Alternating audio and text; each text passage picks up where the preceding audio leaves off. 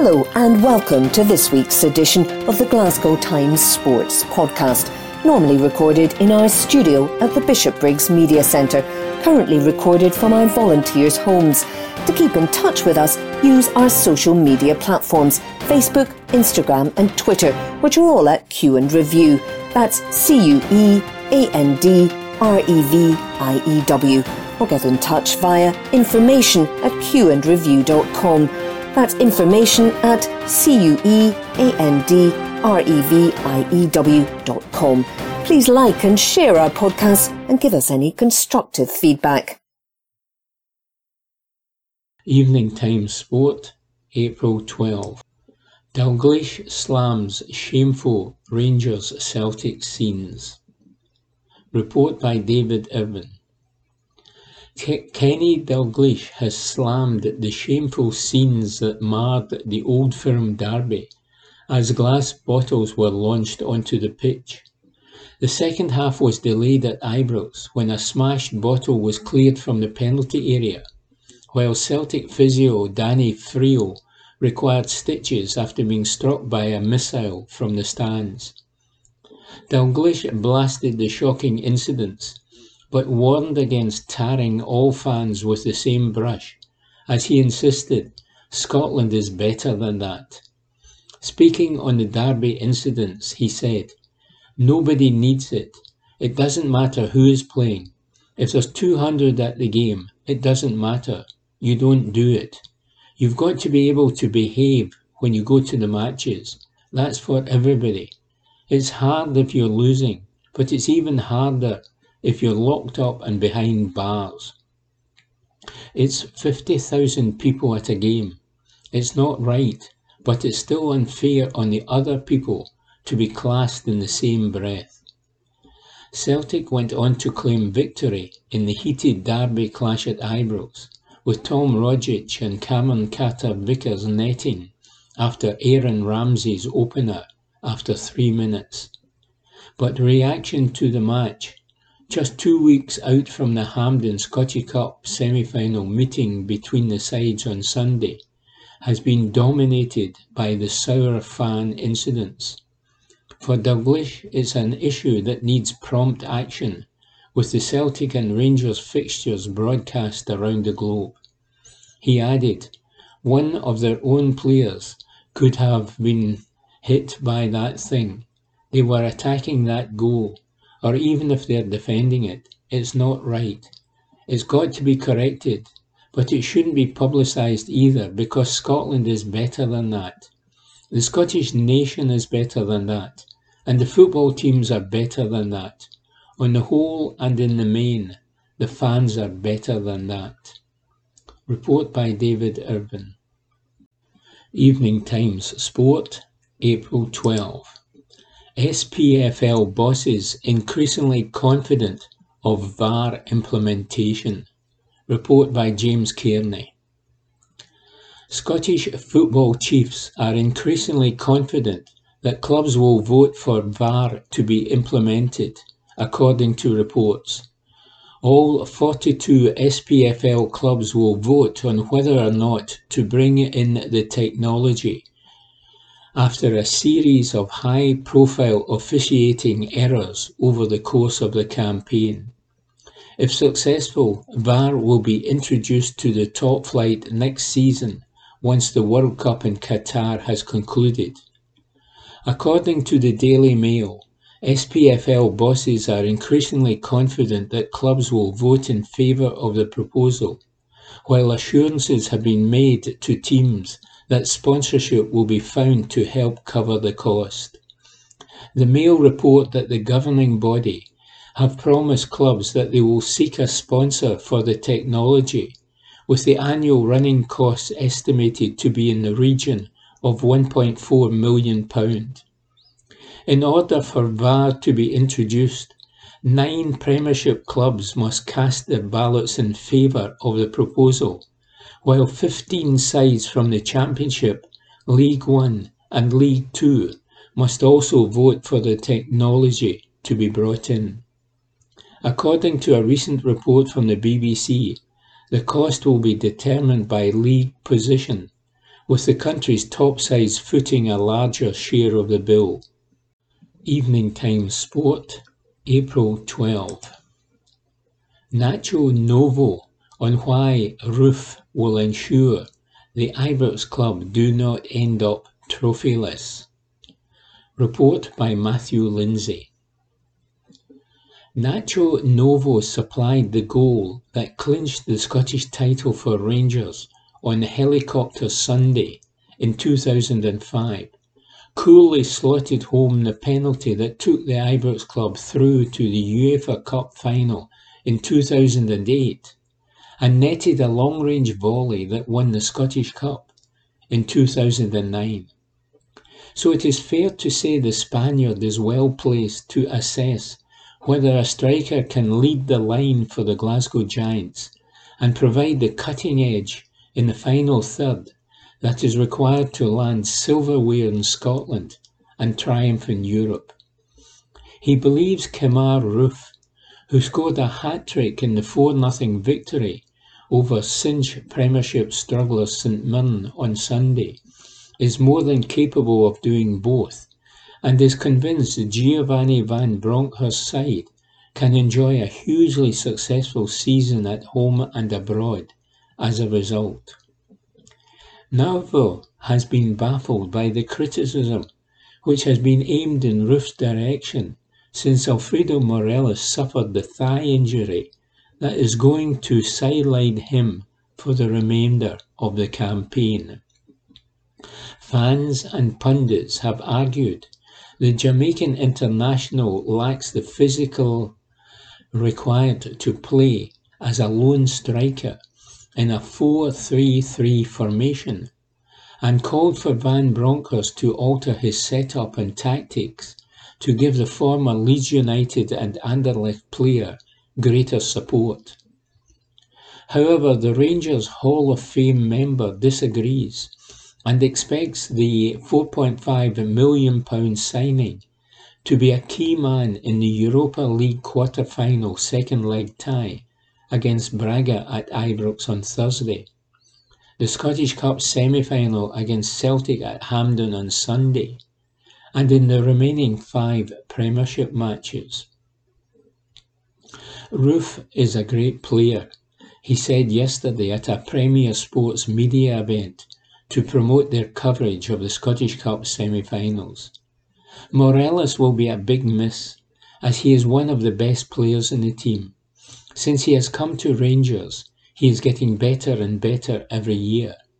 But he is injured now, and Roofe has to prove he can play every game and score goals. I think it will be good for him to get the chance to show he can be Rangers' number one striker. He is always in the right place, and he showed that against St Mirren on Sunday. For his first two goals on Sunday, he found a yard of space inside the area and he is so clever. It's a difficult thing to do, but he found that area and he knew where the ball was going to be and showed he knows where the goal is. Does it take games to get up to sharpness?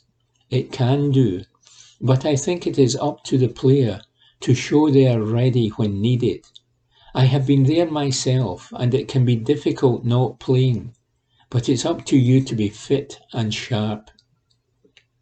I believe if you're training full time every single day and you push yourself to the limit, then you're good to go when the manager needs you. He has shown what he can do, so I don't think he needs time. It will be interesting to see what he can do, but I believe in him 100%. Morelos is a totally different player to Kemar, but I think he can play wherever he wants to. He's good through the middle or on the wing. If he is up front on his own, he needs to have that support coming from midfield. Ryan Kent is playing well again and impacting games. The players will know where Roofe likes to receive the ball and his movements after working with him. Joe Aribo is another who will need to create chances for Kemar to score more goals. For me, I think Roofe is the main man right now. You can see his movement and he will create chances with that. He still has to put them away, but his goal return is good. Now we will see on Thursday and Sunday what he can do. They are two massive games for Rangers and their season.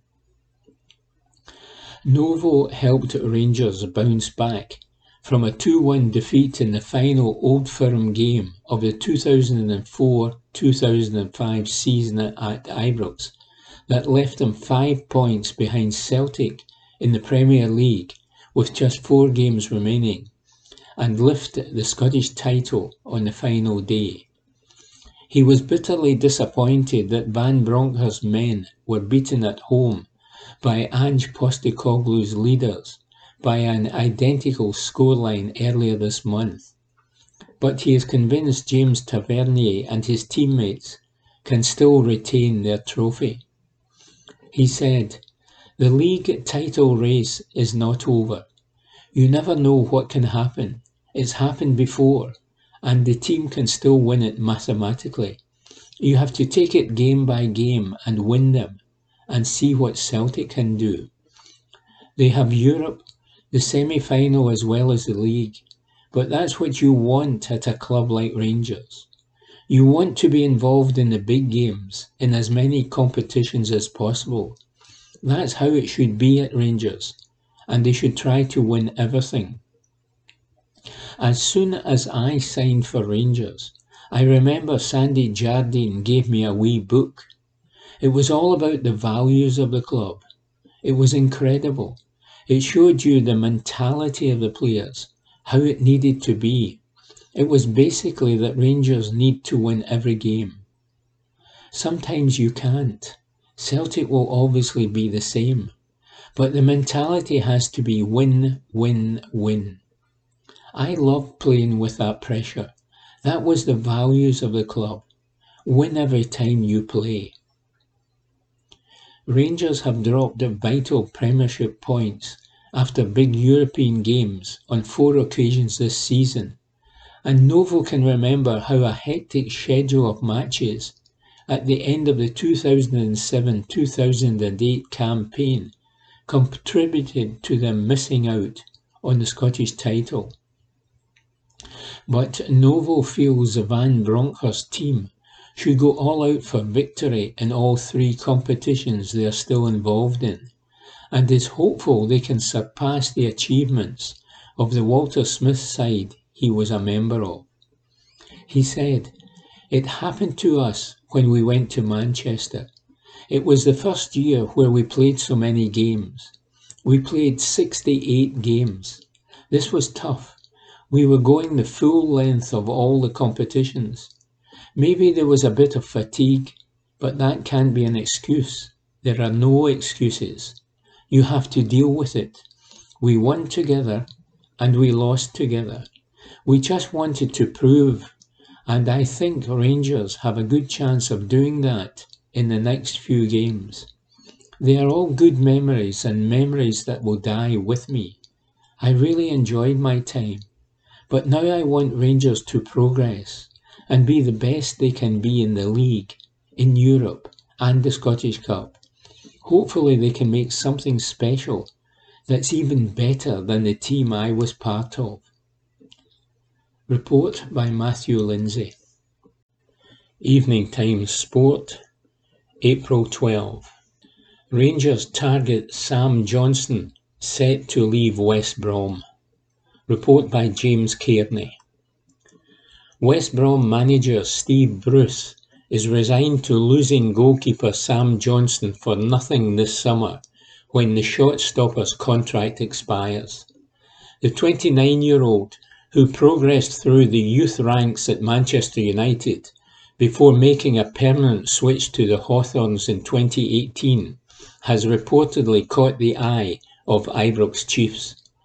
Rangers declared an interest in the England international last week, according to reports, and it appears Johnstone will be on the move this summer for nothing. The Premiership champions could face competition from Tottenham, however, with the Premier League club also credited with an interest in the keeper. Bruce told The Athletic, The likelihood is that Sam is going to leave. But I have seen enough of the kid Alex Palmer and David Button has played enough for me to know he is a very, very decent goalkeeper. I am quite happy with him, and we are in discussions with him now over next year, and I hope that could be fruitful. We are blessed in that department. The way I think at the moment is to let these two go head to head. Report by James Kearney. Evening Times Sport, April 12. Stephen Davis is the best midfielder at Ibrox. Report by Matthew Lindsay. Rangers manager Giovanni Van Bronckhorst has been urged to hand Stephen Davis a start in the second leg of the Europa Cup quarter-final at Ibrox on Thursday night, even if John Lundstram is fit to face Braga. Northern Ireland international Davis has been injured this year and has been used sparingly by the Dutchman when he has been available for selection. However, the 37-year-old performed well in the 4-0 triumph over St Mirren on Sunday after coming on for Lundstram, who suffered a groin strain midway through the first half. Van Bronckhorst, whose team lost 1-0 to Braga in Portugal last week, is hopeful he will be able to name Lundstram in his side for the massive midweek fixture. But Nacho Novo, the former Rangers striker, who played alongside Davis when the Glasgow Giants reached the UEFA Cup final in 2008, thinks his old teammate should be involved regardless. I'm surprised he's not played a bit more under Giovanni, he said yesterday at a Premier Sports media event ahead of the Scottish Cup semi-final with Celtic at Hampden on Sunday. To be honest, he is the best midfielder at Rangers. There's no doubt about it. He can still go. He is so fit, he can probably play till 40. He is a great player. I don't know what happens on the training ground or what Gio sees, so I can't comment on why he's not played so much. But if it was down to me, he would play every game. He has years left in him. He is fit and dictating games. He is a great player. But then maybe I need to ask him first, because the last time I played, I just remember an 18 year old boy running past me. Rangers are six points behind Celtic in the cinch Premiership with five games remaining and are in danger of being beaten to the Scottish title by their city rivals. But Novo feels 133 times Cap Davis can help his old club to enjoy a hugely successful season if he is given a run in the first team. Novo continued, I think he is a great player and is getting better because of the experience he has. He has played in the best leagues and I think he will have a big part to play in the remainder of the season. I would like to see him beside Ryan Jack. I love Ryan Jack and probably Glenn Kamara. For me, that would be the three. The good thing is they have good options in there. Report by Matthew Lindsay. Evening Times Sport, April 12. Scottish Premiership VAR costs laid bare with final league positions. Report by Ewan Payton. Clubs in Scotland next week will be asked to vote on whether VAR should be introduced to the Premiership next season. The vote will be held on Tuesday, April 19 and will determine whether the video technology will be implemented in Scotland's top flight after the Winter World Cup this December. All 42 member clubs have a vote so it's not just the current 12 in the top flight who have a say. To get the green light for the proposal, at least 75% of all clubs from the four professional tiers must vote in favour. If it is voted through, it will not come for free though. It is expected that VAR could cost up to £1 million per annum. It's certainly no secret that the top flight clubs will be the teams who need to fund its implementation. But according to the BBC, the amount each club will contribute to the technology will depend on their final league position this campaign. The winners will cover the largest portion of the bill at 16.29%, while runners-up will be required to pay 11.67%. The 12th team in the league will cover the least amount, with 5.63% expected to come from them. Here's how much each team, depending on final position, will need to cover. Number one, the winner of the Premier League, 16.29%. Second, 11.67%. Third, 10.03%. Fourth, 8.81%. Fifth, 8.21%. Sixth, 7.61%. Seventh, 6.97%. Eighth, 6.69%. Ninth, 6.38%. Tenth, 6.08%. Eleventh, 5.63%. Twelfth, 5.63%. Report by Ewan Payton. Evening Times Sport, April 13. Nathaniel Collins admits arrival of first child has given him extra motivation in the ring. Report by Graham McPherson. There is nothing like the imminent arrival of a baby in the family to help focus the mind.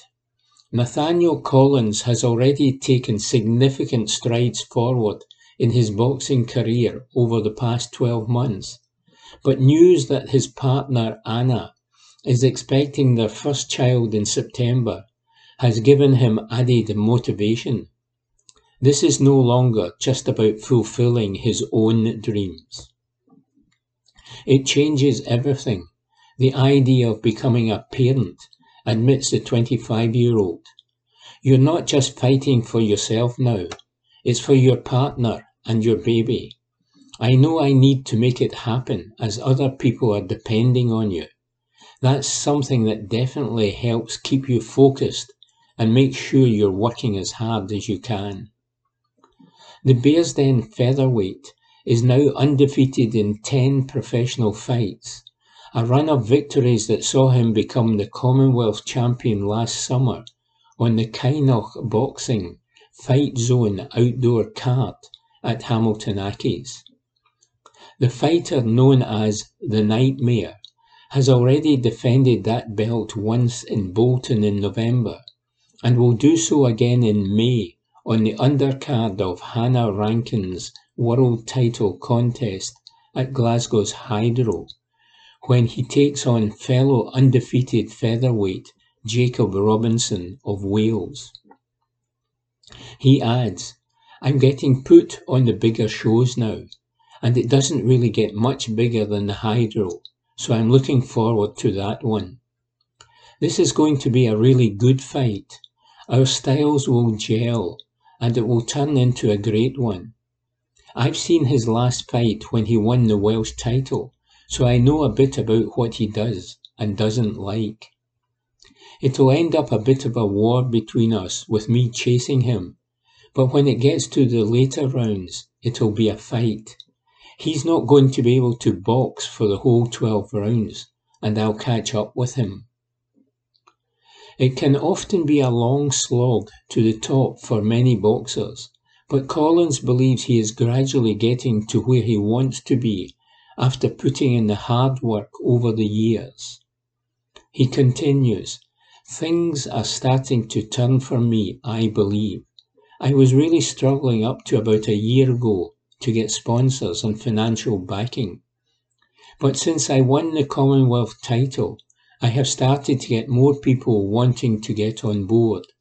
I've hooked up with a boxing marketing company, and they've managed to get me a few more sponsors who are backing me, like Phoenix Utility from East Kilbride and CJC Recruit Limited from Paisley. So I am starting to build up a team and a solid base that is allowing me to commit full time to boxing. And the wages are getting a bit better as well, which always helps. I've got my own gym unit where I run boxercise classes, but that's now just something I like to do rather than because I need to make a living from it. Being able to commit myself full time to boxing has made a big difference.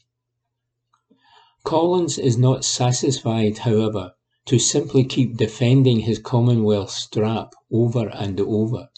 He has his eyes on the vacant British featherweight title, and purse bids for his contest with Nick Ball will be settled eh, this week ahead of a possible summer contest.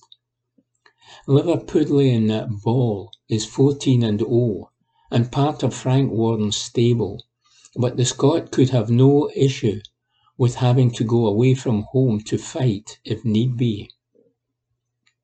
He adds, it will be between Fight Zone and BT Sports to see who gets to show it, so we'll see what happens there.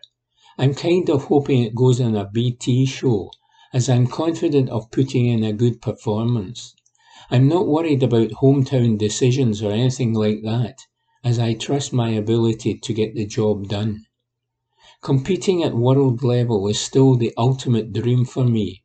I've said to my manager Sam Kynoch and my promoters that I don't want to just keep defending the Commonwealth belt. I want to see what else is out there for me. If we weren't going to get a crack at the British title, I did ask about the WBC silver belt, which is which is vacant just now, as that would give you a top 10 world ranking and put you in a mandatory position for the WBC. I'm 21st at the moment, so I wanted to go that way, but it costs money to do that, so everything in good time. Collins is also hopeful that boxing can help him see a bit more of the world, having only ever fought professionally within the UK.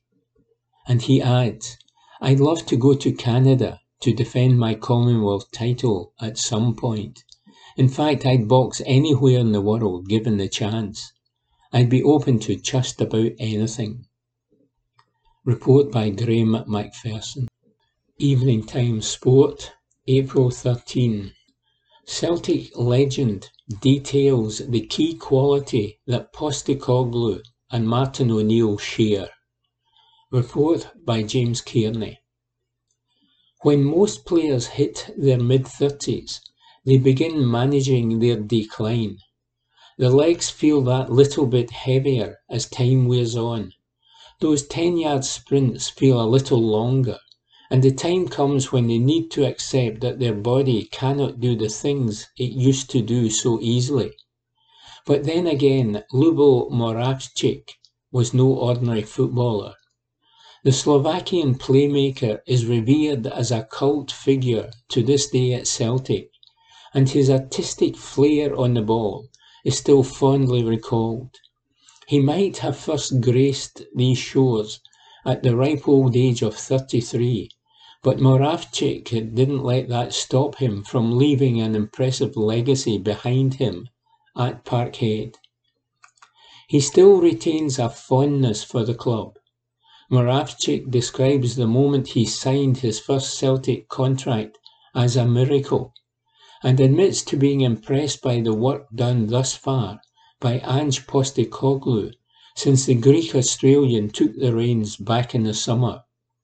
With a League Cup already in the bag, a six-point lead in the table secured, and a Scottish Cup semi-final with Rangers to look forward to, a clean sweep of domestic honours in his debut campaign remains a distinct possibility. Such an achievement would put the current Celtic manager in the same company as Martin O'Neill and Brendan Rodgers, and Moravcik can see similarities between the former and Postecoglou. Both inherited sides that had lost the league title the previous season. Both wasted no time in stamping their authority on the playing squad, and both enjoyed near instant success. If Celtic go on to seal the Premiership title, Moravcik is in no doubt as to where it will have been won. Just like under O'Neill, he reckons that recruitment has been the key to Postecoglou's flying start.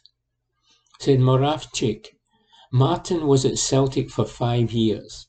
He won three league titles, three Scottish Cups, a League Cup, and reached the UEFA Cup final. That's not a bad record. Martin brought Chris Sutton and John Hartson, which was important for that time. The biggest responsibility for the manager in British football is that not to make mistakes on his first signings. Mr. Venglos was quite successful with me. John Barnes brought Stiliyan Petrov, which was very important for the future. Martin brought some of the best players in England. Sutton, Hartson, not Neil Lennon, although he wasn't bad. Alan Thompson too, Didier Agathe. Nobody could believe he would be so good. If you spend money, you have to be sure. I was cheap. It wasn't a big risk. But if you spend money, you have to be sure. And now everyone is happy with the Japanese players. He used his experience from Japan, knowing the good players. For both sides, it's very good. It's added some fresh blood in Europe. I spent four months in Japan. It's a good opportunity for the development of their players' careers. There are little quirks of history that Moravcik can't help but notice, and there are particularly striking parallels between one of the Japanese quartet and Moravcik. Just like the Slovakian, Reo Hatate was thrown into the midfield for the Old Firm derby early on in his Celtic career, and just like the fans' favourite, scored twice against his side's bitter rivals. Even the midfielder's low-key celebration after rifling in his first goal, Moravcik says, looked eerily familiar to his own muted reaction to scoring against Rangers all these years ago. Moravcik grinned. I was jealous. It was similar things to me. The celebration was the same. He knew. He saw my video. I was back 20 years ago when I played for Celtic. The same thing happened again. It was fantastic. My celebration was because I was angry with the journalists. It was like, now you can see what I'm able to do. There was no celebration because it was easy for me to score goals like that. I would celebrate when I scored goals against Marseille or Paris Saint-Germain, but against Rangers, it was nothing for me. Seriously, there was a little bit of pressure on me that day. Only Mr. Venglos believed in my qualities, and he told me before the kick-off, this is a very important game for you and for me. So thank you, Gaffer. No pressure. Rangers at that time had a very strong team. Giovanni van Bronckhorst, Jörg Albertz and Arthur Numan and it wasn't easy to prove myself against them. But it was absolutely perfect for me, because I think I scored with only my second touch. It was a great moment, especially when I saw the reaction of the crowd and what it meant to them. My second goal was unusual, because I didn't score many with my head, but it was important for me and for Mr. Venglos because it proved he had signed a good player. Many people then realised I'm not a shit player. I played at the World Cup finals and I'd been voted the best foreign player in France when I was with Saint Etienne. I was also one of the highest paid players in the country at that time. With Sunday's Scottish Cup semi-final looming, Moravcik is expecting a cagey affair where either side could come out on top. As a proud Celtic man, the 56 year old doesn't tune in to watch Rangers all that often, but he begrudgingly admits to being impressed by their exertions on the continent this term. And he added, I have not watched a lot of Old Firm games this season, but I've watched a little bit of the European games. I saw Rangers against Borussia Dortmund.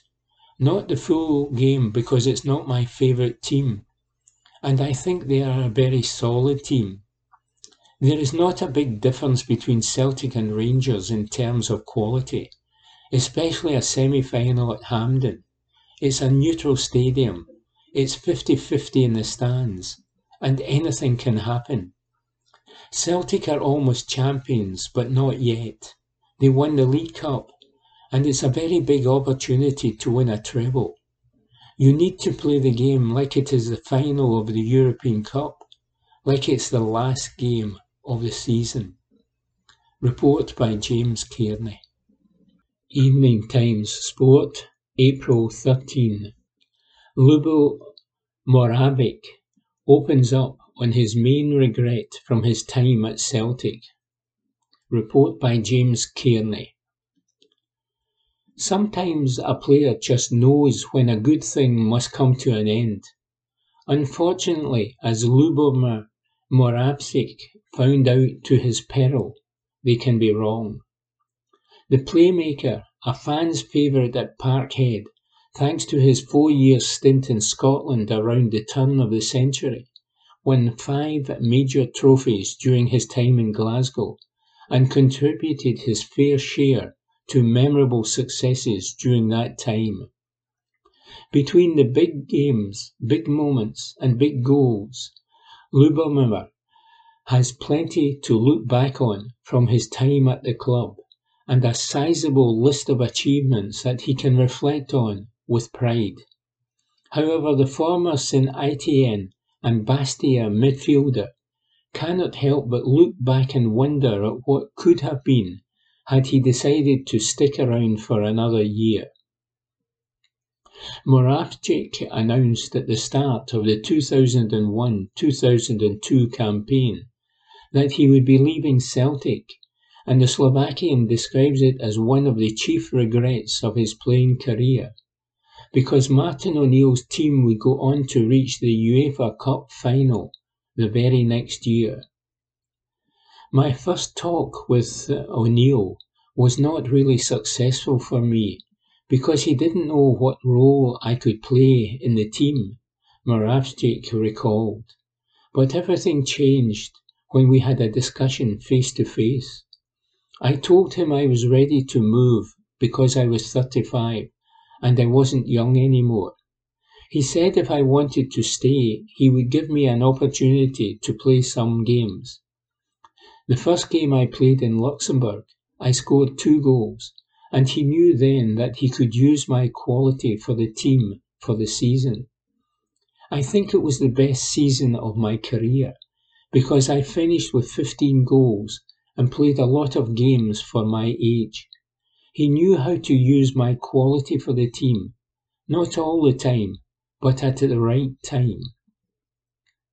At the end of the season, we were happy and I signed for another season. But I think I made a mistake because at the start of the season I said it was my last for Celtic. I made a mistake. I should have stayed for one more year because Celtic could have won a European trophy with me. A move to Japan followed, where Moravcik would be reacquainted with Joe Venglos the same manager who brought him to Celtic in 1998. But he admits that the decision was made for the wrong reasons and that the move did not pan out. He continued, Sometimes I made too quick a decision. I felt maybe my role in the team would be less and less, and I was very proud. People must have been thinking, the stupid guy should sign another deal. In Japan, I had a very good contract for six months, better than at Celtic. The money was more important than my desire, but it was very hard in Japan at the age of 37. In Japan, the summer was very hot and very wet, and it was very hard for an older player.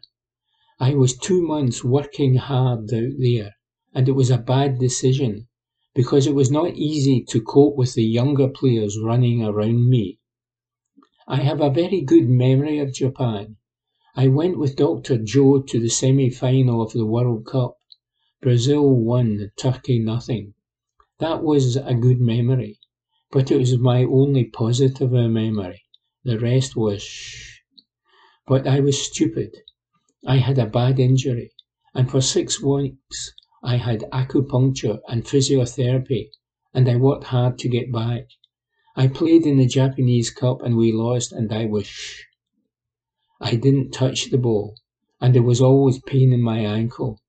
I said to Dr. Joe I would try another game, but we lost again, and I was again. I was so disappointed I stopped. I left three months' wages that I would be very happy to have today. But at that time I was proud. I didn't want the money. I wanted to leave. But now I think ah, that was 300,000 euros I left there. Today that would make a nice holiday. But money is not everything. Report by James Kearney. Evening Times Sport, April 13. Celtic and Rangers face Champions League nightmare. Report by Ewan Payton. Celtic or Rangers' potential automatic spot in next season's Champions League group stages may be at threat. The winner of this season's Premiership will likely go straight into UEFA's top club competition next term. This will, of course, rake in a huge financial windfall of around £40 million for the Scottish champions. However, if the winners of this season's Champions League have not qualified via their domestic league, then this would spell trouble for Scotland's champions. It would mean they would still have to go through qualification, entering at the playoff round. And with Villarreal still in the tournament, that very much remains a possibility, especially when you consider the Spaniards have just knocked Bayern Munich out of the competition at the quarter-final stage. Unai Emery's team reached the last four of the tournament on Tuesday night. They drew 1-1 on the night with the German Giants to progress through their tie 2-1 on aggregate, with last season's Europa League winners causing a major upset. Villarreal sit well below La Liga's Champions League qualification spots in seventh, a whopping 11 points behind Atletico Madrid in fourth. They will now wait to find out who they face in the semi-finals as they begin to dream of winning Europe's top trophy. This scenario has not happened since 2012, when Chelsea lifted the Champions League while finishing fifth in the English Premier League. And it's fair to say that Celtic or Rangers will be praying that it doesn't happen again this year to scupper their straight passage into next season's group stages albeit should Russia continue to be expelled from UEFA competition during their ongoing invasion of Ukraine. Due to the current coefficient standings, the Scottish champions would then be granted their place, so potentially not all would be lost. Report by Ewan Payton. Evening Times Sport, April 13.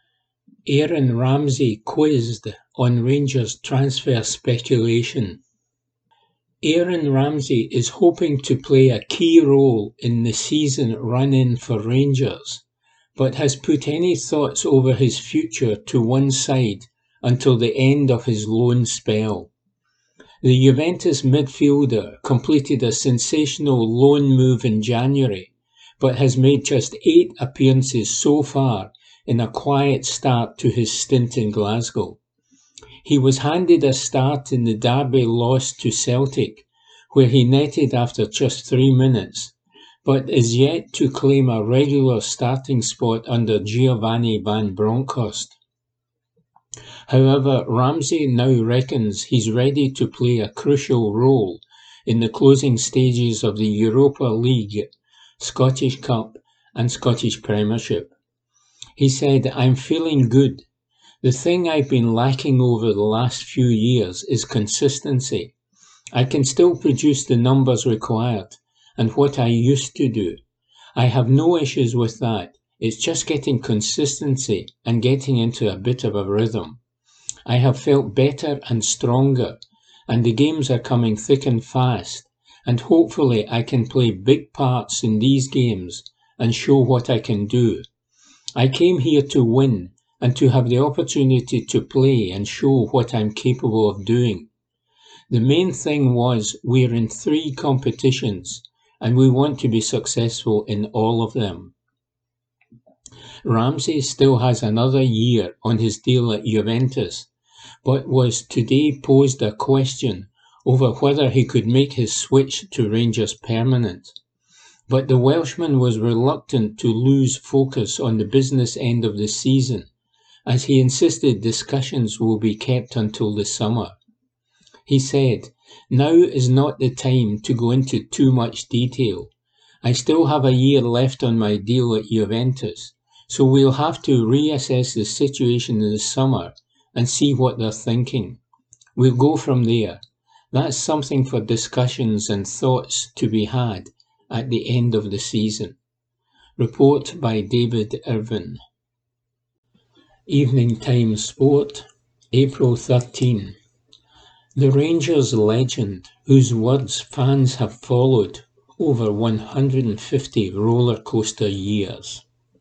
Report by Matthew Lindsay. No, not one, and there never shall be one. Rangers supporters paid a spectacular tribute to the iconic players, great teams, and prominent figures from their 150 year history before the cinch Premiership match with Aberdeen at Ibrox kicked off this month. Giant banners showing the 1877 Scottish Cup final team, their first manager William Wilton, and the treble winning side of 1949 were unfurled in the Broomloan Road stand. In the Sandy Jardine stand, John Greig holding aloft the European Cup Winners' Cup in 1972. Graeme Souness after the Premier Division victory in 1987, and the men who Dick Advocaat led to a clean sweep of domestic silverware in 1999 were on view, and the famous images of Nacho Novo celebrating on his knees after scoring the winning penalty in the UEFA Cup semi-final against Fiorentina in 2008 and James Tavernier clutching the Premiership trophy last year could be seen in the Copeland Road stand. It was a stunning display of which those responsible could be proud.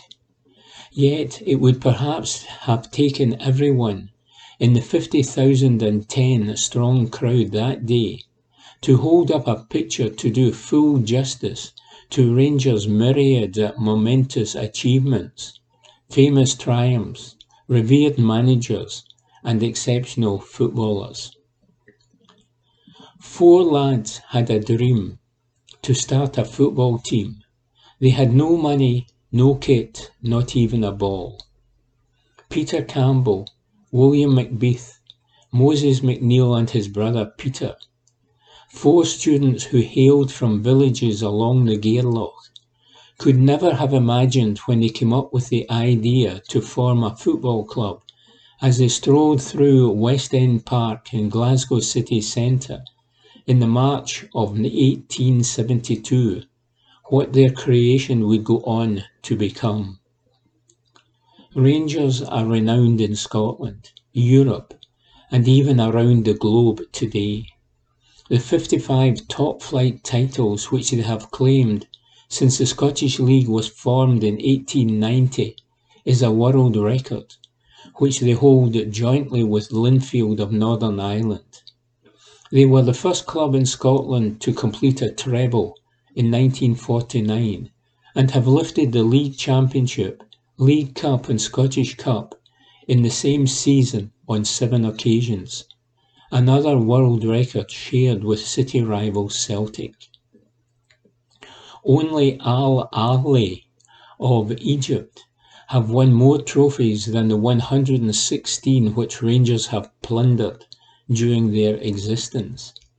There has only been one European success for their hundreds of thousands of fans to savour.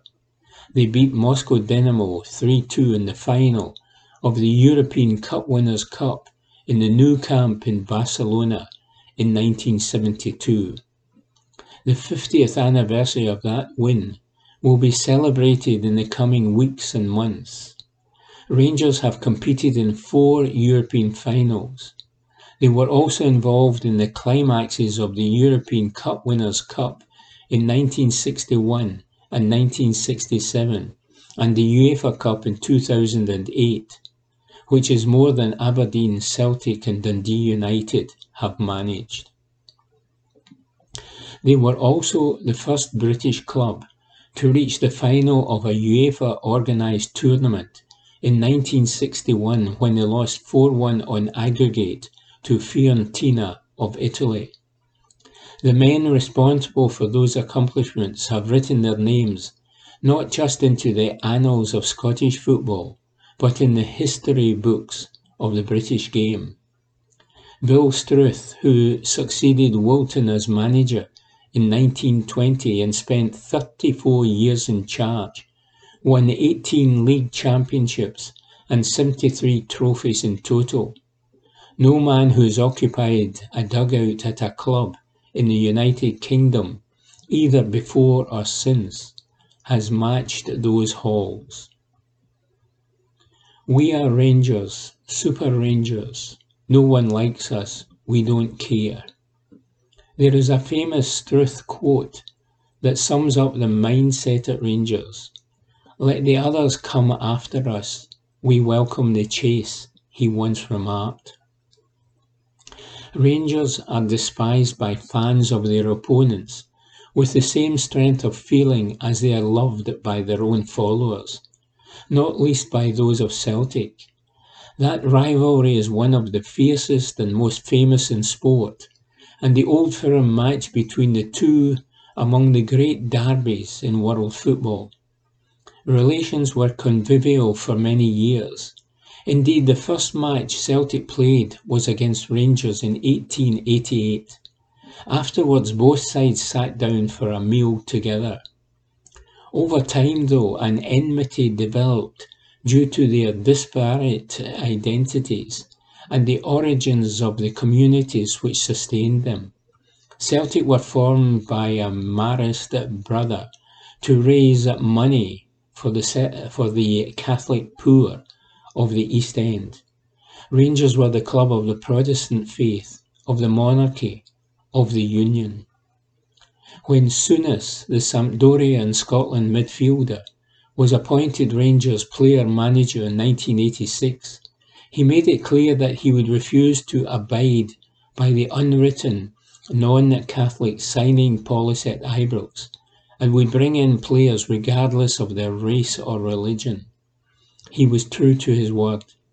He made Maurice Johnston the Nantes and Scotland striker, who had been unveiled as a Celtic signing that summer, their first high-profile Catholic signing in July 1989, amid a media frenzy and outcry in the stands.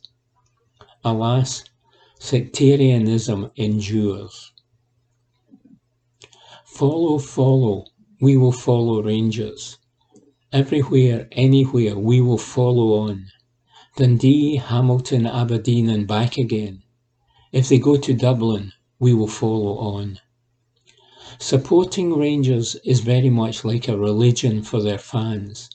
The Ibrox Club is, though their detractors may be loath to admit it, box office. As the chant goes, you're only here to see Rangers. Their financial implosion in 2012 led to them dropping down the divisions and to many years of difficulty and hardship, from which they're only now emerging. Another well-known Struth quote proved remarkably prescient at that time. Never fear, inevitably we shall have our years of failure, and when they arrive, we must reveal tolerance and sanity, he once wrote. No matter the days of anxiety that come our way, we shall emerge stronger because of the trials to be overcome. There are no cast iron guarantees that Giovanni Van Bronckhorst's team will mark their 150th anniversary by lifting more silverware. But whatever happens, they will remain at the forefront of the Scottish game, continue to make waves in Europe, and keep on blazing a trail around the world. The Rangers Review is making its exciting first foray into print with an 84-page souvenir glossy magazine to mark the 150th anniversary of the club. Featuring exclusive new interviews with club legends, in-depth reviews of the biggest matches the club has ever had, and stories you probably won't have heard before from the club's long history, this is a magazine that Rangers fans will want to keep forever. Report by Matthew Lindsay. Evening Times Sport, April 13. Parkhead fan favourite Moravcik insists without Rangers, Celtic are half. Report by James Kearney. Lubomir Moravcik insists that the Celtic players are feeling the benefits of having a rival to overhaul as he claimed the Glasgow club need a strong Rangers in order to become the best versions of themselves. The Slovakian, who is a cult figure at Parkhead, was signed by former manager Joe Venglos in 1998 before eventually departing the East End in 2002 with two league titles, two Scottish Cups and a solitary League Cup under his belt. Rangers saw successive title tilts wither in recent years until Steven Gerrard led the Govan outfit to the Premiership trophy last term. It was the Ibrox club's first piece of silverware since its financial implosion in 2012 and sparked Ange Postecoglou's revolution at Celtic, with the Greek Australian returning the team to the top of the league standings with five matches left to play. Things were not quite so rosy on the continent though, as Celtic were dumped out of the Europa Conference League by Bodo Glimt, while Rangers have advanced to the quarter-finals of the Europa League.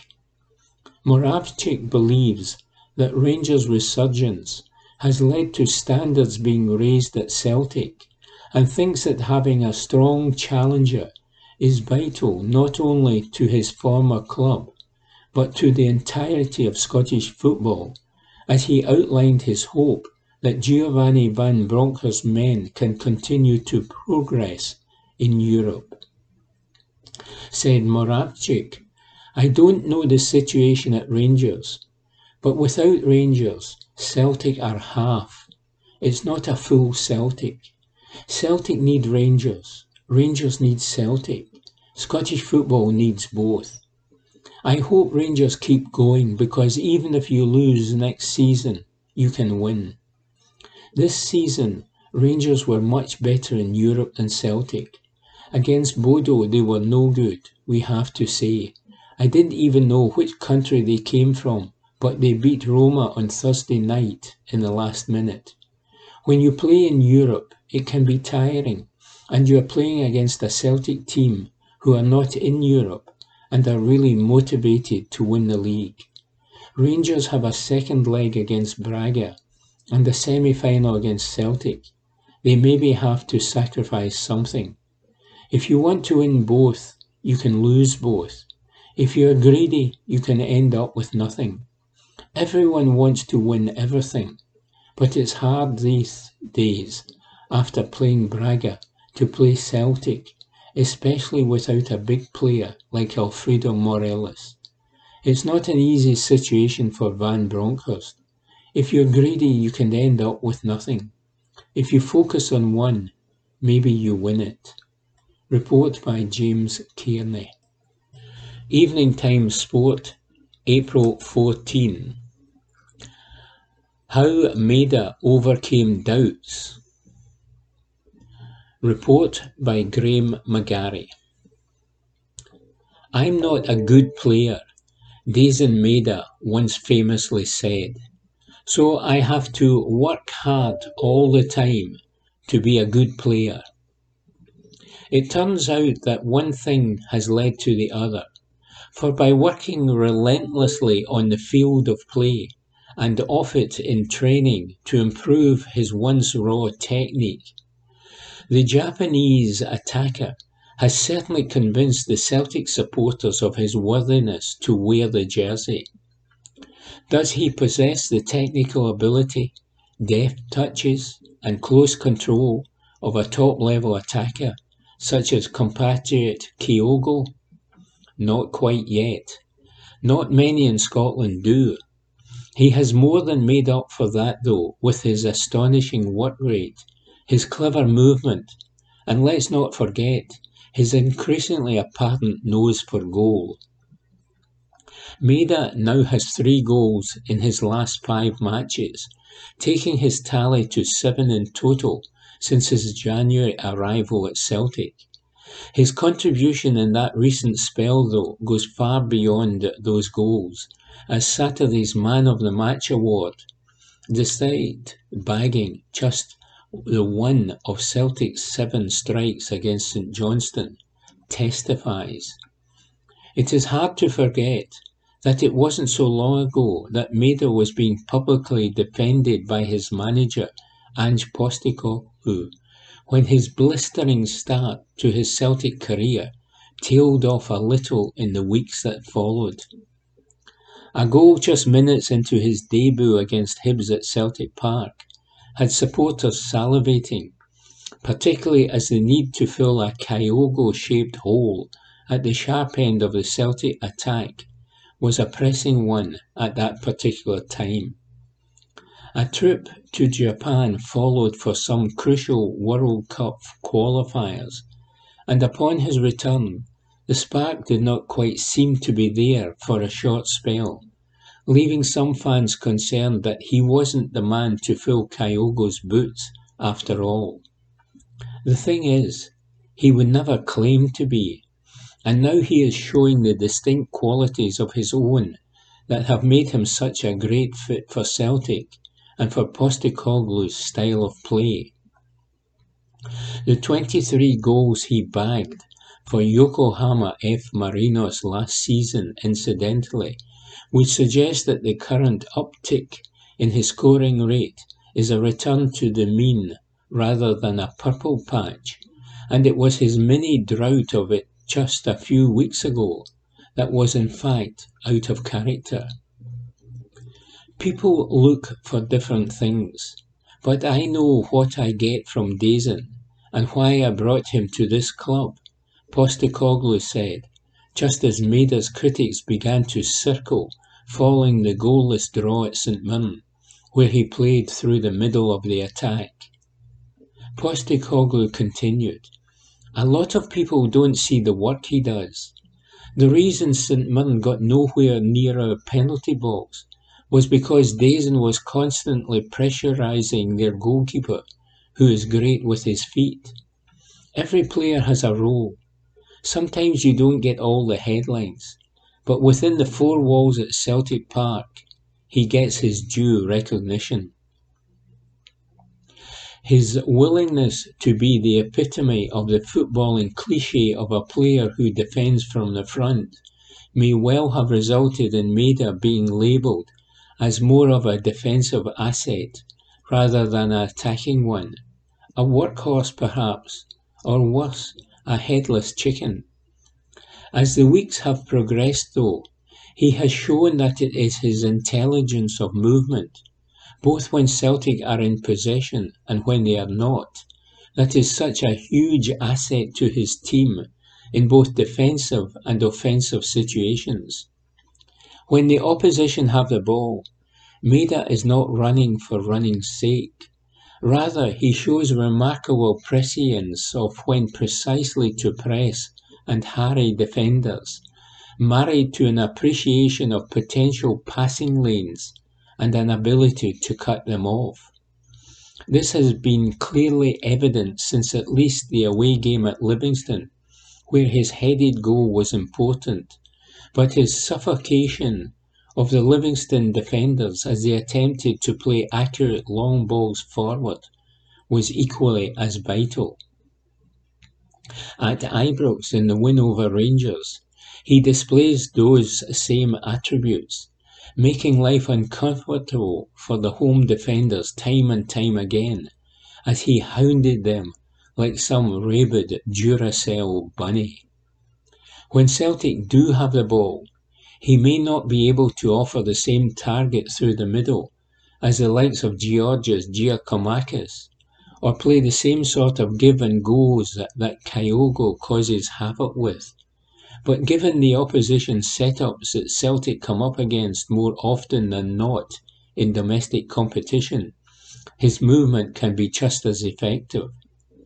When Celtic have the ball, particularly in the midfield area, where the fullbacks often pop up in the number 10 position, Maeda's first thought is to bomb forward. It is a simple concept, but few players time can run these runs in behind as intelligently as Maeda is currently demonstrating. And the net result is that the opposition, no matter how compact the setup, instantly becomes stretched. Even if Maeda ultimately does not end up as the target of the forward pass, though he often does, he has at the very least created space for his teammates to operate in. So it appears that in the case of Maeda, Postecoglou, as it seems to be being said with increasing regularity these days, may have been right after all. We have to be careful about just saying four Japanese players, Postecoglou said upon the arrival of Maeda along with fellow January arrivals Ryo Hatate and Yosuke Ideguchi. These are four individuals. They are four totally different people. If you ever get the chance to meet them, you will see they are totally different people, totally different kinds of players. So no, Daizen Maeda is not Kyogo. But then, the Celtic attack is all the richer and all the more potent for that, says Graham McGarry. Evening Times Sport, April 14. The Rangers and Celtic bond of friendship that time forgot. Report by Matthew Lindsay. That Celtic were formed by brother Walfrid in 1887 to raise funds for the poor of the East End of Glasgow is common knowledge to anyone with even a passing interest in Scottish football. But what is less well known is that it was not the first occasion that a side for the impoverished Catholic communities of the city had been set up, or that Rangers, who would go on to become their greatest rivals in the following decades, played a significant role in their successful start to life. A plethora of Hibernians, emeralds, harps, emmets, and shamrocks had sprung up in Glasgow in the 1870s and 1880s, only to disappear as quickly as they had emerged for economic reasons. Another Celtic had even been formed in the Possil Park area the very same year. The Scottish Athletic Journal in November 1887 reported that Lonsdale Swifts had travelled to play them, only to find no Celtic was to be seen. Ged O'Brien, a football historian and founder of the Scottish Football Museum, said Glasgow Celtic was the 15th attempt to form a team for the Irish poor in the city by my calculations. A Glasgow Celtic side was formed in 1873 and played a game against a team called Eastern on Glasgow Green. That was the first known effort to start an Irish team in the city.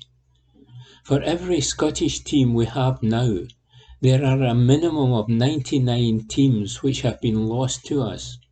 Rangers were one of the very few clubs which kept going at that time. Ironically, Rangers were very influential in the foundation of Celtic. They sent over a team to play them in their very first match on May 28, 1888. That was what they did. Many of the Rangers players were friendly with the Maleys, brothers Willie and Tom, who played in the first Celtic team. They were in the same athletics club. Tom Vallance, the former Rangers and Scotland right back, was particularly close to Tom Maley through his involvement with the Clydesdale Harriers and he was the president of the Irish of the Ibrox Club in 1888. The same was true of a number of Rangers players. Alexander Bryce Mackenzie, who would later go on to serve as an Ibrox director, was as well. In the Glasgow Observer in 1911, Tom Maley described him as a big favourite at Parkhead for organising the first Rangers side to play the Celts. But Vallance would certainly have been actually aware of the challenges which Celtic would face. Rangers had required his predecessor, George Goudie, to give them an emergency loan of £30 to ensure their continued existence just a few years earlier. Writing in the Evening Times during that tumultuous period, Milo remarked that Rangers had come within an ace of ignominious bust.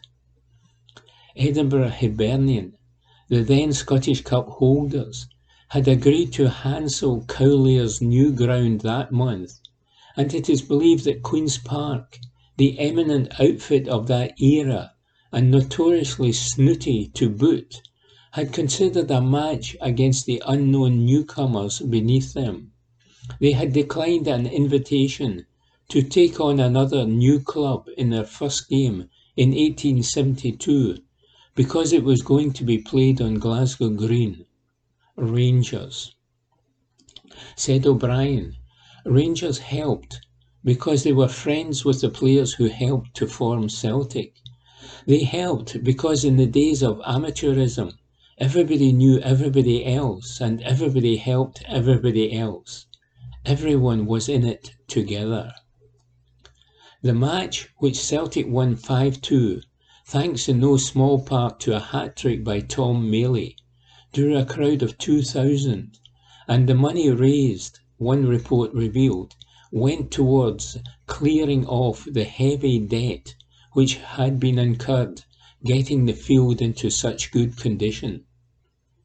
The far-sighted board that the new club recognised they needed despite the charitable intentions which led to their formation, to be run as a commercial enterprise in order to avoid the fate of the numerous sides which had come before them and failed. Their approach led to some disgruntled traditionalists among them to break away and form a side called Glasgow Hibernian, which quickly fell by the wayside.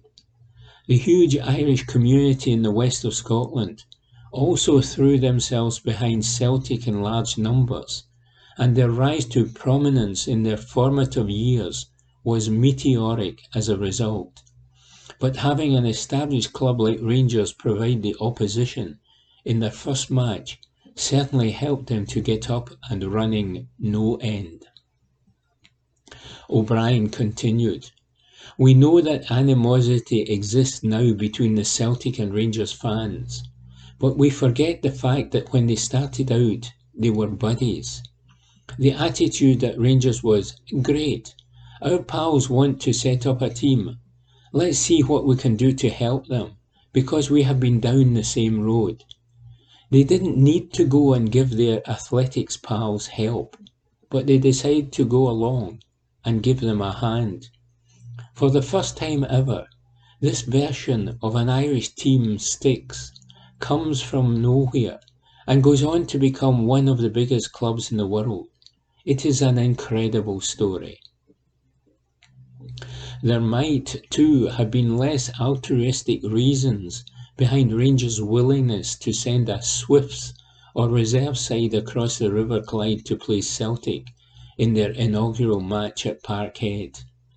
Peter McNeil, one of the four founder members of Rangers, ran a shop in Renfield Street in Glasgow city centre along with his brother Harry, the former Queen's Park and Scotland player, which supplied kits to football clubs across the United Kingdom.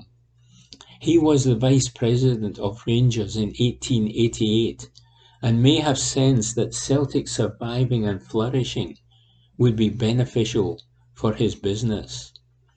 Said O'Brien, the McNeil brothers owned a hosiery shop which sold sports goods. They would sell strips to everybody.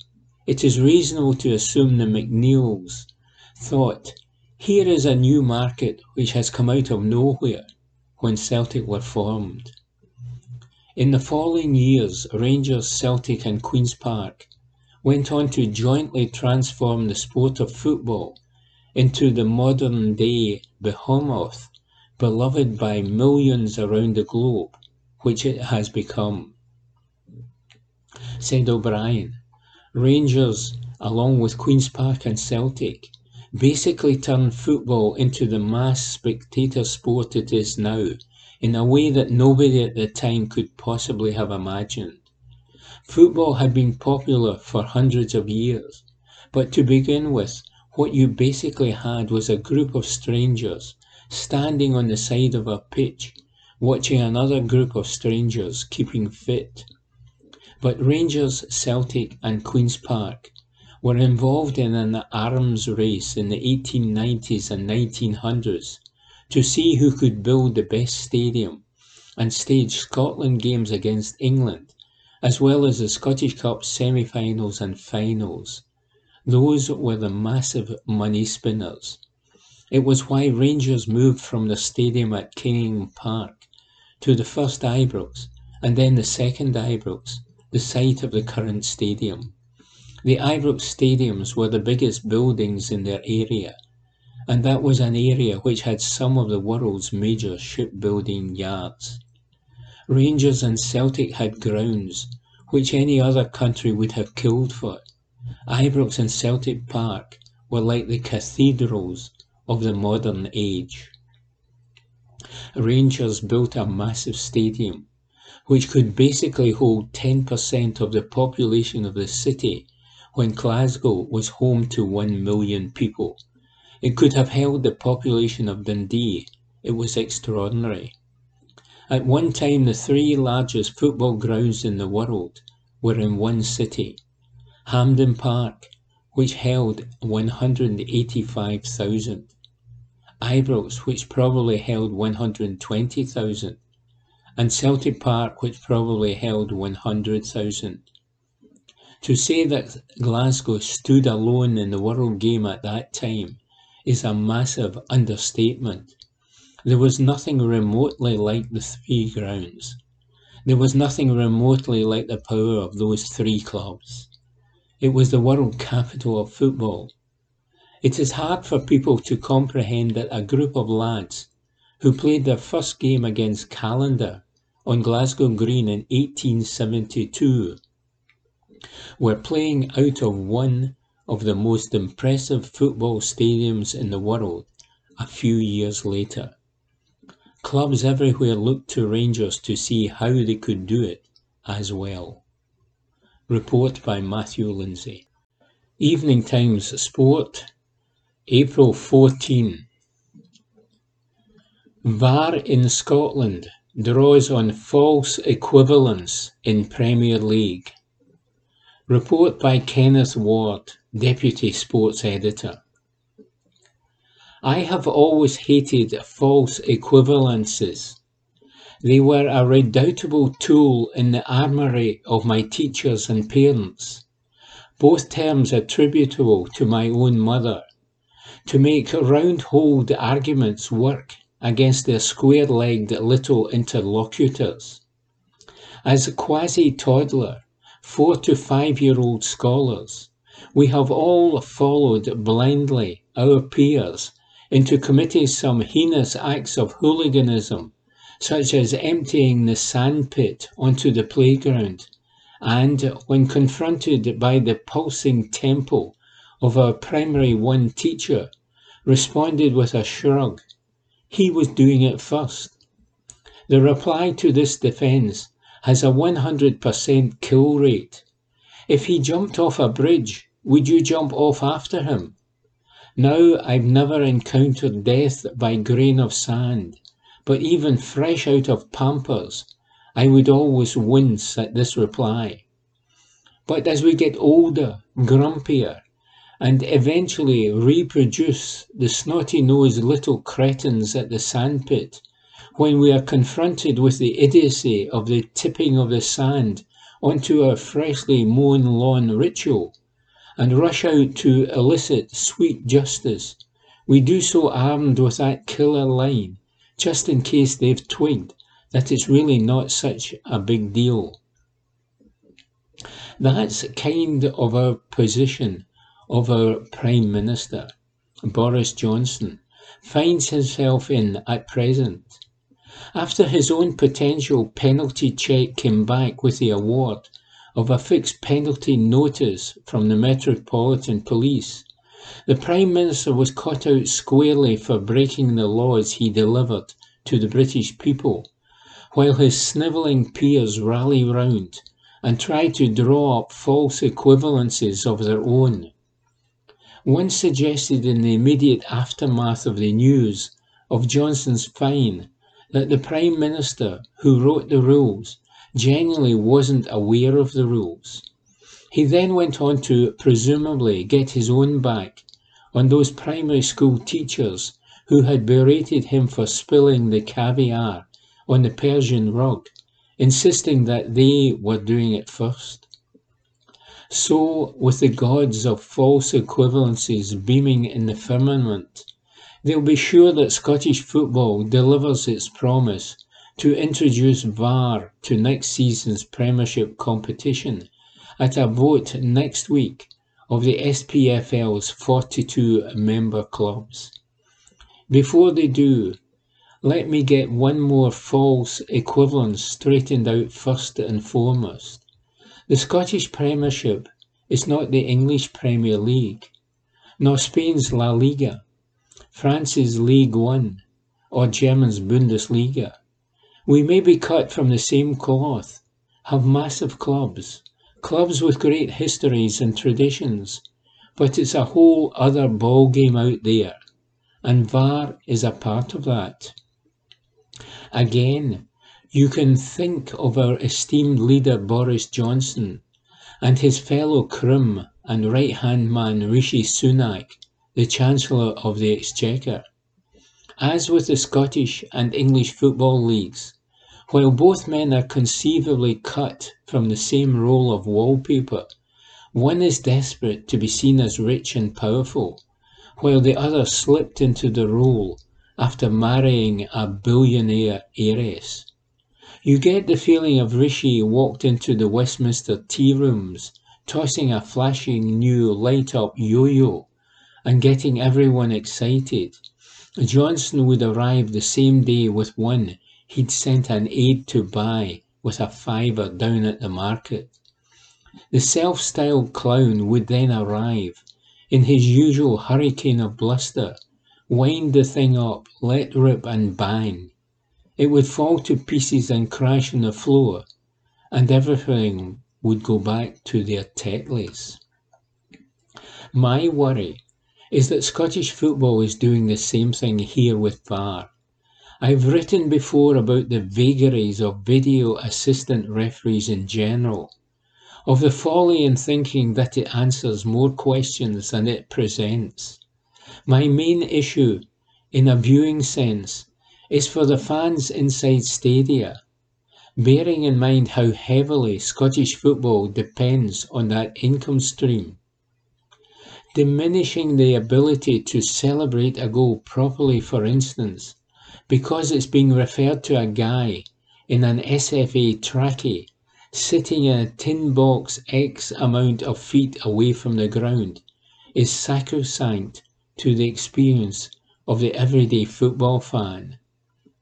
When we tune in to Sky Sports or BBC's Match of the Day to watch English football, these incidents occur with the commentator explaining the procedure, shots cutting to the control room, replays of the incident.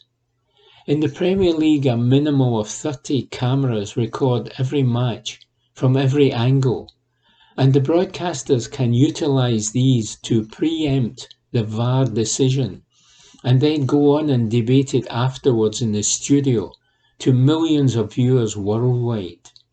At the ground, meanwhile, where Scottish supporters tend to dwell, the punter is simply at the mercy of the referee's protracted whistle and gesture.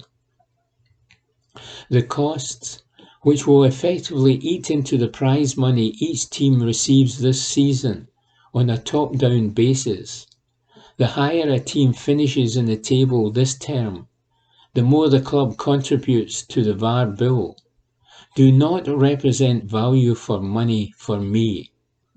We've had Davy Martindale, an honest speaker in the wake of wins and losses for his Livingston side, bemoan the financial hit of individual refereeing decisions after his side's costly defeat to St Johnstone before the split.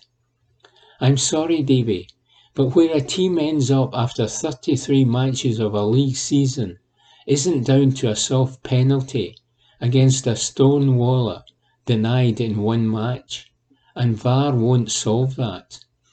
So while it looks like the VAR cavalcade will roll into grounds across the Premiership next season, wind up the celluloid and let rip against our game. My only hope is that it makes like a yo-yo and swings back out of town again before the whole thing does go bang. But perhaps the only solace we have is if it all goes wrong. At least we can point to England and say, they did it first. Report by Kenneth Ward, Deputy Sports Editor. Hello, and welcome to this week's edition of the Glasgow Times Sports Podcast, normally recorded in our studio at the Bishopbriggs Media Centre, currently recorded from our volunteers' homes. To keep in touch with us, use our social media platforms Facebook, Instagram, and Twitter, which are all at Cue and Review. That's C U E A N D R E V I E W. Or get in touch via information at cueandreview.com. That's information at C U A N D R V I W.com. Please like and share our podcast and give us any constructive feedback.